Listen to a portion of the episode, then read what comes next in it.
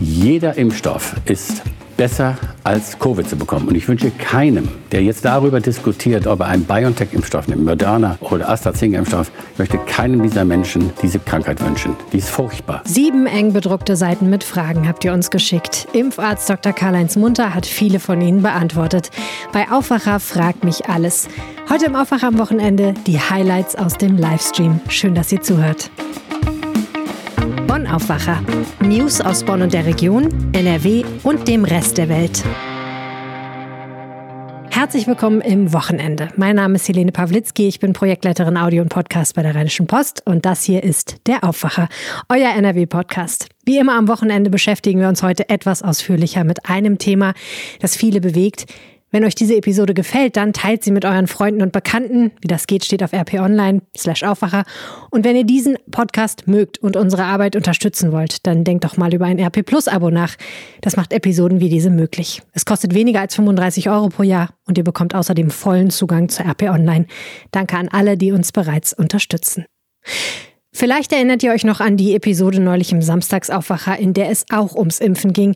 Pflegerin Rebecca hat darin erzählt, warum sie sich nicht impfen lassen will. Noch nie habe ich auf eine einzelne Podcast-Episode so viele Zuschriften bekommen wie auf diese. Eine E-Mail kam von Karl-Heinz Munter. Ich bin leitender Impfarzt im Rheinkreis Neuss, und kann die Bedenken und die Ansichten von Rebecca sehr gut nachvollziehen. Das hat mich erstmal überrascht.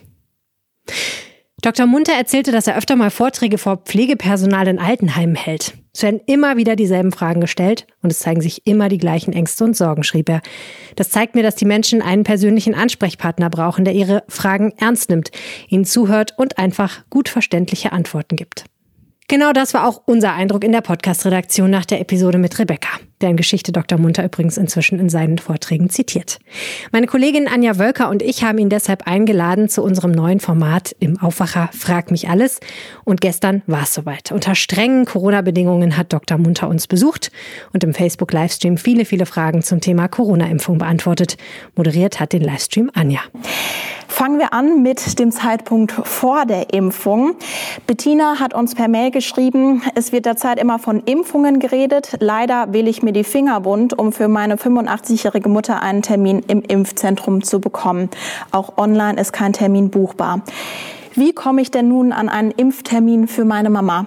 Was können Sie der Bettina sagen? Liebe Bettina, das bedeutet viel Geduld, aber es ist eine Geduld, die sich lohnt.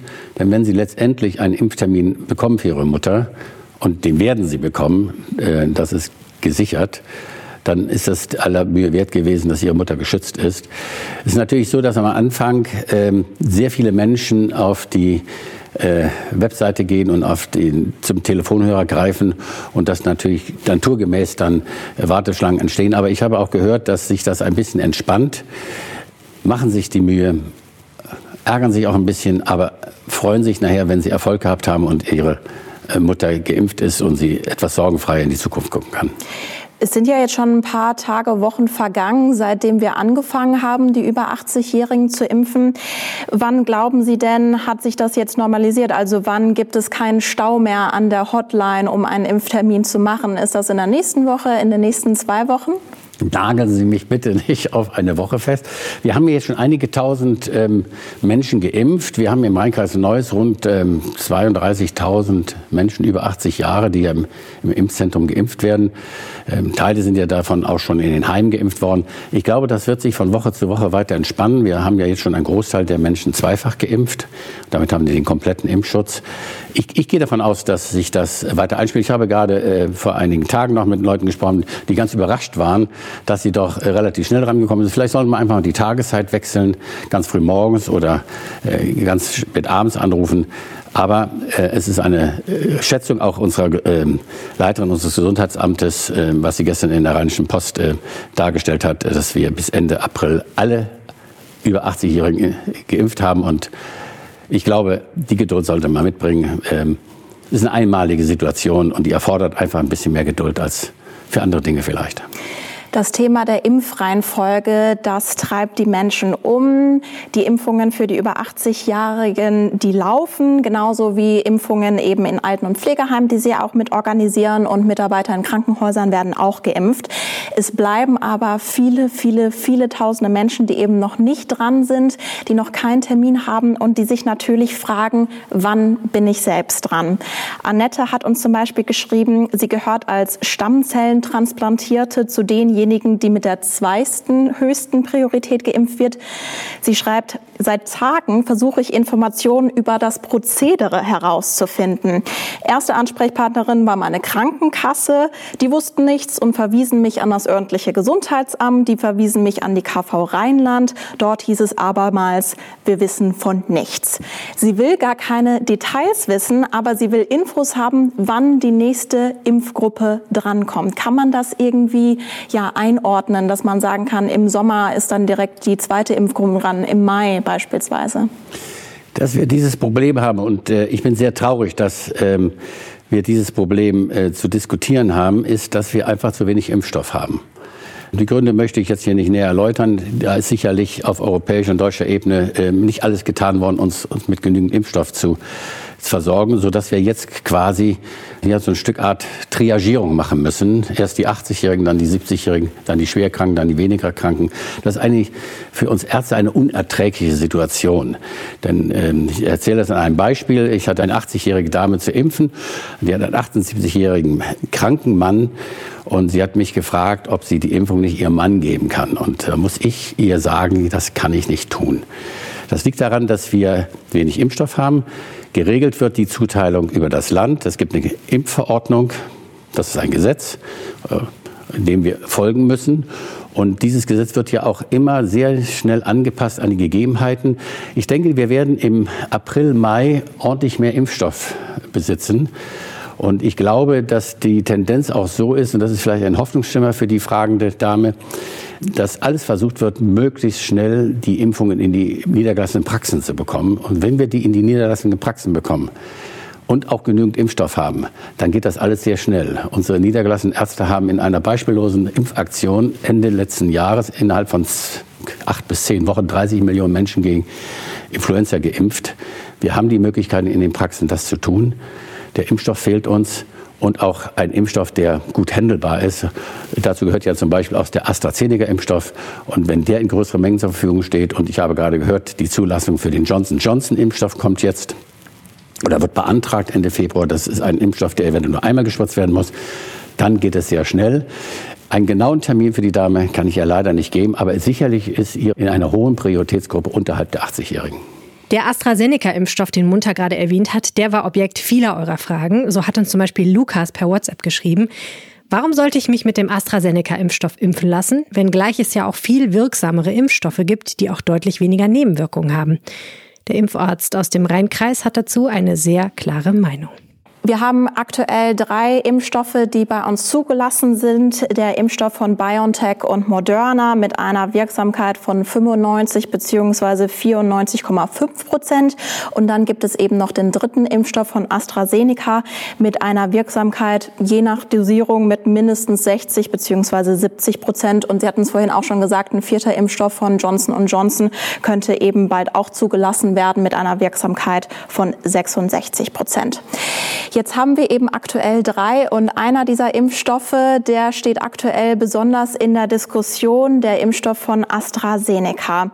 Jetzt gab es erst gestern einen äh, Bericht von Ihrem Impfzentrum in Neuss, äh, wo von, von fast 500 Terminen 200 Termine nicht zustande kamen, weil mit dem AstraZeneca-Impfstoff geimpft werden sollte. Wie stehen Sie dazu, wenn Sie sowas hören oder mitkriegen, dass in Ihrem Impfzentrum eben solche Termine dann tatsächlich teilweise ohne Absage einfach verfallen? Ähm, ich muss Ihnen sagen, als ich das von unserem Kollegen Dr. Verführt gehört habe, der auch einer unserer leitenden Impfärzte ist, war ich entsetzt. Es stimmt mich äh, traurig, dass die Menschen diese Möglichkeit nicht annehmen und sich impfen lassen. Auf der einen Seite warten wir darauf, dass wir die Pandemie beenden. Wir haben mit AstraZeneca einen weiteren Impfstoff, der gut handelbar ist. Und dieser Impfstoff ist hochwirksam. ob der nun 70 Prozent oder 80 oder 90 Prozent, das spielt überhaupt keine so wesentliche Rolle. Ich könnte das äh, vergleichen. Wir haben zwei super Impfstoffe und wir würden ja auch nicht diskutieren, ob der Ferrari oder Maserati das bessere Auto ist. Das sind beides gute Autos. Wir haben ja oder wir führen hier eine Luxusdiskussion und andere Länder wundern sich sehr, dass wir diese restriktive Haltung oder diese ablehnende Haltung zu dem AstraZeneca-Impfstoff haben. Beiden Impfstoffen, und da ist die AstraZeneca-Impfstoff nicht unterlegen, mindern gewaltig die Erkrankung. Sie, sie werden nicht die Infektion verhindern. Kann, man kann sich auch mit beiden Impfstoffen weiterhin anstecken. Das ist das eine. Aber das, was wir ja wollen, ist, dass diese Ansteckung nicht zu einer schwerwiegenden Erkrankung oder zum Tod führt. Und bei den Studien mit AstraZeneca ist in keinem Fall ein Todesfall aufgetreten und sehr, sehr wenige schwere, schwere Fälle von Covid aufgetreten. vielleicht noch ein Beispiel für die gute Wirksamkeit von AstraZeneca. Er wird ja ausschließlich in Großbritannien und in Irland angewendet. Und wenn man sich da die Zahlen anguckt, die noch vor drei, vier Wochen bei 60, 70.000 am Tag waren. Die sind runtergebrochen auf 14.000 Fälle und auch die Toten, Todesrate gehen runter. Der Wirkstoff wirkt. Er wirkt hervorragend. Und ich würde jedem wirklich dazu raten, sich jetzt nicht auf ein paar Zahlen äh, zu versteifen, ob der eine 70, 80 oder 90 Prozent hat, sondern jeder Impfstoff ist besser als Covid zu bekommen. Und ich wünsche keinem, der jetzt darüber diskutiert, ob er einen BioNTech-Impfstoff nimmt, Moderna oder AstraZeneca-Impfstoff, möchte keinem dieser Menschen diese Covid-Krankheit wünschen. Die ist furchtbar. Und alles andere ist besser, als diese Krankheit zu bekommen. Und deswegen hoffe ich, dass ähm, die Diskussion, die da auch ein Stück weit äh, durch die Medien gepusht, aber auch durch eine etwas ungeschickte Studienplanung von AstraZeneca, das äh, muss man einfach auch zugeben, ähm, äh, kolportiert werden, dass das zu einer Unsicherheit führt, kann ich nachvollziehen. Aber Fakt bleibt, es ist ein hochwirksamer Wirkstoff, der fast 20 Millionen Mal in Großbritannien angewendet worden ist, dort Großartiges leistet. Es geht ja nicht nur um die Wirksamkeit, sondern es gibt ja eben auch Meldungen, dass sich äh, Feuerwehrfrauen und Männer krank melden, dass sich Pflegepersonal krank meldet, weil es Nebenwirkungen gibt. Können Sie uns das noch mal ein bisschen einordnen, was das für Nebenwirkungen sind und ob die erwartbar sind oder nicht?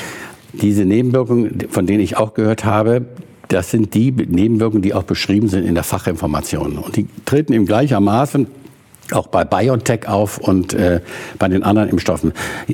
Eigentlich im, von der Tendenz her sogar etwas weniger bei dem AstraZeneca-Impfstoff. Nun muss man aber Folgendes bedenken. Wir haben in der Regel mit BioNTech alte Menschen geimpft und mit AstraZeneca im Wesentlichen junge Leute. Ältere Menschen, die einen Impfstoff bekommen, haben ein etwas geschwächtes Immunsystem und reagieren deswegen auch nicht so schwer mit Nebenwirkungen auf einen Impfstoff. Das ist so, das wissen wir von den anderen Impfstoffen, die wir haben. Und die jungen Leute haben ein relativ stark ausgeprägtes Immunsystem und reagieren stärker. Und diese Reaktionen, von denen Sie gerade sprechen, das sind ja Impfreaktionen. Und das ist ja genau das, was wir wollen. Also diese Menschen ähm, wollen doch äh, wissen damit, dass sie auf diese Impfung reagieren, dass ihr Immunsystem anspringt. Und darüber sollten Sie glücklich sein. Ich habe auch gerade gelesen, das war in einem Krankenhaus, wo ein paar Leute äh, das, äh, ausgefallen für den nächsten Tag. Am übernächsten Tag war alles schon wieder vorbei. Und äh, man regt sich ja sonst auch nicht über die saisonale Grippe aus, die einem drei, vier Tage mal äh, aus den Latschen kippen lässt. Ja, dann, äh, aber hier hat man das Benefit, dass man einen Immunschutz hat und der ist sehr hoch schon nach der ersten Impfung bei AstraZeneca. Deswegen kann man die zweite Impfung sehr in die, in die, in die Zukunft verschieben. Und dann muss man das in Kauf nehmen. Im Übrigen, bei den Mitarbeitern in Altenheim, die wir auch mit BioNTech geimpft haben, also die jüngeren Leute, die haben auch diese Nebenwirkung bekommen. Da sind teilweise in den Altenheimen schon der Nachtdienst ausgefallen oder auch äh, am nächsten Tag Leute haben sich krank gemeldet, sodass wir jetzt sogar den Heimleitern sagen, wenn wir die zweite Impfung machen, dann sieh mal zu, dass du eine Reservemannschaft für den nächsten Tag hinstellst, damit du nicht ohne Pflegepersonal bei den Heimbewohnern stehst. Im Grunde gab es zwei Sorten von Zuschriften von euch. Die einen brennen darauf, sich endlich impfen lassen zu können. Wann bin ich endlich an der Reihe, ist da die drängendste Frage. Die anderen sind sich noch nicht so sicher. Sie fragen sich, soll ich mich impfen lassen oder nicht? Ganz oft geht es dabei um Angst vor Nebenwirkungen, eigene Vorerkrankungen oder einfach die Frage, was bringt diese Impfung eigentlich? Das ist eine elementare Kernfrage. Können geimpfte Personen das Virus übertragen. Das schreibt uns beispielsweise auch Joachim per Mail. Das ist ja eigentlich eine der ganz wesentlichen Fragen. Denn wir wollen ja irgendwann wieder unseren, Impf unseren Mundschutz loswerden. Wir wollen wieder andere Menschen umarmen und mit ihnen zusammen sein. Äh, Nehmen wir mal an, Sie seien die geimpfte Person, ich sei die nicht geimpfte Person. Wir werden jetzt von einem Superspretter angesteckt. Dann haben wir Viruslast in unserem Rachenraum. Da Sie geimpft sind, bleibt die Viruslast bei Ihnen relativ konstant, denn der Virus wird ja danach sich nicht mehr vermehren. Aber solange er im Rachenraum ist, im hinteren Rachenraum, sind Sie ansteckend. Aber der Virus wird ja auch durch Speichel und durch Sekrete im Mund- und Rachenraum sehr schnell kaputt gemacht. Ich als Ungeimpfter habe auch diese Viruslast im, im Rachenraum. Und dann geht der Virus in mein Gewebe und kann sich dort vermehren, weil ich ja keinen Impfschutz habe. Und er vermehrt sich. Das nennt man ja bis zum Auftreten der Symptome, dass ich dann krank, Fieber bekomme, Halsschmerzen, Husten. Das ist ja die Inkubationszeit vom Auftreten des Virus in meinem Körper, bis er mich krank macht. Darum ist die Wahrscheinlichkeit, dass Sie jemanden anstecken nach zwei, drei Tagen, geringer als die Wahrscheinlichkeit, dass ich jemanden anstecke, denn bei mir wird sie groß bleiben, weil meine Viruslast ins, insgesamt hoch ist. Aber sie sind bestimmt eine Zeit lang noch, Stunden, vielleicht ein, zwei Tage äh, nach der Impfung noch Virusträger und können ihn weitergeben. Aber das wird uns sehr genau ähm, eine Studie zeigen, die, wie ich vorhin schon erwähnt habe, im Lancet publizierte von AstraZeneca die von der Infektiosität spricht, die dramatisch runtergeht. Und wir wissen es auch von dem BioNTech-Impfstoff. Da gibt es entsprechende Untersuchungen aus Israel ähm, die sehr viele Daten haben, weil Israel als Staat eine riesen Testgruppe gebildet hat. 60 Prozent sind geimpft.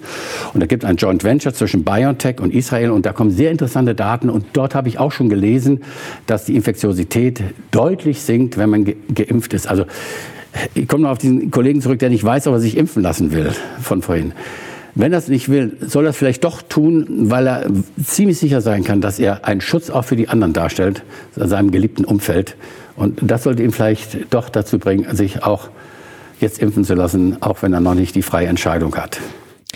Zwei echte Überraschungen gab es für mich im zweiten Teil des Livestreams. Anja hat Dr. Munter nach einem Gerücht gefragt und er hat daraufhin meine Sicht auf das Thema Impfnebenwirkungen total auf den Kopf gestellt. Es gibt ja auch immer wieder, wenn es um Impfungen gibt oder auch jetzt speziell Corona-Viren, immer wieder Gerüchte. Ein Gerücht teilt Steffi mit uns per WhatsApp. Bei uns läuft das Gerücht herum, dass mögliche Nebenwirkungen deutlich geringer ausfallen, wenn man eine halbe Stunde vor der Impfung Paracetamol nimmt. Wie ist Ihre Sicht dazu? Geringer, ja. Äh ich teile diese Auffassung. Ich gebe das auch als Rat mit, wenn Leute, äh, wenn man weiß, dass eventuell so grippale Infekte auftreten, Knochenschmerzen, grippale Infekt, sage ich den Leuten, nehmt eine Paracetamol zum Abend, damit ihr besser, durch die Nacht kommt. Ich weiß sogar von dem AstraZeneca-Impfstoff, dass in den Studien ähm, die äh, äh, bestimmte Studiengruppen Paracetamol vorwegbekommen haben, um die Fieberreaktion und die, ähm, die, die Reaktion ein bisschen abzumildern. Ähm, das ist legitim, das kann man so machen, wenn das so öffentlich besprochen ist. Und ich würde jedem raten, ähm, gerade weil man ja weiß, dass häufig eben die Kopfschmerzen, Infekte kommen, dass man sagt, man nimmt zur Nacht dann äh, zum Abend eine Paracetamol, 500 Milligramm, oder ein Ibuprofen, 400 oder 600 Milligramm, und erleichtert sich dann am nächsten Tag die, den kurzfristigen grippalen Infekt, der am übernächsten Tag schon verschwunden ist. Aber es geht eben um solche Symptome, die man sowieso... Die man sowieso hat. Also nochmal, äh, jeder hat schon eine Grippe durchgemacht. Und bis jetzt haben wir über die Grippe nicht groß diskutiert diskutiert, dann ist man ein, zwei Tage krank oder auch drei, vier Tage krank und dann hat man sie hinter sich. Hier haben wir ein, eine grippalen äh, Symptomatik, aber wir wissen gleichzeitig, wir haben einen großen Impfschutz jetzt gegen diese verdammte äh, Erkrankung Covid und äh, das sollte uns diese äh, grippalen Infekte ähm, und Symptome wert sein. Also wir haben sie ja sonst auch akzeptiert in der Grippesaison und nicht darüber geklagt, äh, sondern äh, ich glaube, es hier wird verwechselt, dass ähm, dass das Nebenwirkungen sind eines Stoffes. Es sind keine Nebenwirkungen. Es, es ist die Impfreaktion. Es ist das, was wir erwarten. Ähm, als ich meine erste Impfung bekam, war ich ganz traurig, dass ich überhaupt keine Impfreaktion hatte, dass ich das überhaupt nicht gespürt habe. Und bei der zweiten Impfung habe ich Gott sei Dank ordentlich was gespürt und habe auch eine Paracetamol genommen und konnte dann schon am Nachmittag wieder ganz normal rumlaufen. Also ähm, Menschen sollen doch froh sein, dass der Körper auf diesen Impfstoff reagiert, denn das zeigt, er arbeitet gegen das im Körper produzierte Spike-Protein. Und das ist genau das, wogegen wir Antikörper bilden wollen, damit der Coronavirus nachher keine Chance hat, in unsere Zellen hinzukommen und Krankheit zu machen. Wer jetzt enttäuscht ist, dass seine Frage und die Antwort darauf nicht vorkam, Sorry, aber nichts geht verloren. Viele Fragen hat Dr. Munter im Livestream beantwortet. Zum Beispiel, bei welchen Erkrankungen verbietet sich eine Impfung? Was passiert bei einem anaphylaktischen Schock?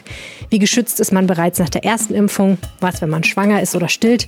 Oder auch, wie läuft eine Impfung im Impfzentrum am Ende eigentlich ab? Den Link schreibe ich euch in die Shownotes oder ihr schaut auf unsere Facebook-Seite RP Online. Ganz viele Fragen haben aber selbst in den Livestream nicht reingepasst. Wir werden die Liste in der Redaktion an unsere Medizinexperten weitergeben. Viele Fragen haben Sie wahrscheinlich schon in Artikeln für RP Online beantwortet. Ansonsten nehmen wir eure Fragen als tolle Themenanregungen für die nächsten Wochen. Für heute war es das erstmal mit Corona, Impfung und so weiter und auch mit dem Aufwacher. Jetzt mal raus an die Sonne mit euch. Denkt mal eine Weile nicht an Covid. Ich mache das jedenfalls so. Wir sind am Montag wieder für euch da mit den wichtigsten News aus NRW, jeden Tag in 15 Minuten. Danke fürs Zuhören und bleibt gesund. Ciao. Mehr Nachrichten aus Bonn und der Region gibt's jederzeit beim Generalanzeiger. Schaut vorbei auf ga.de.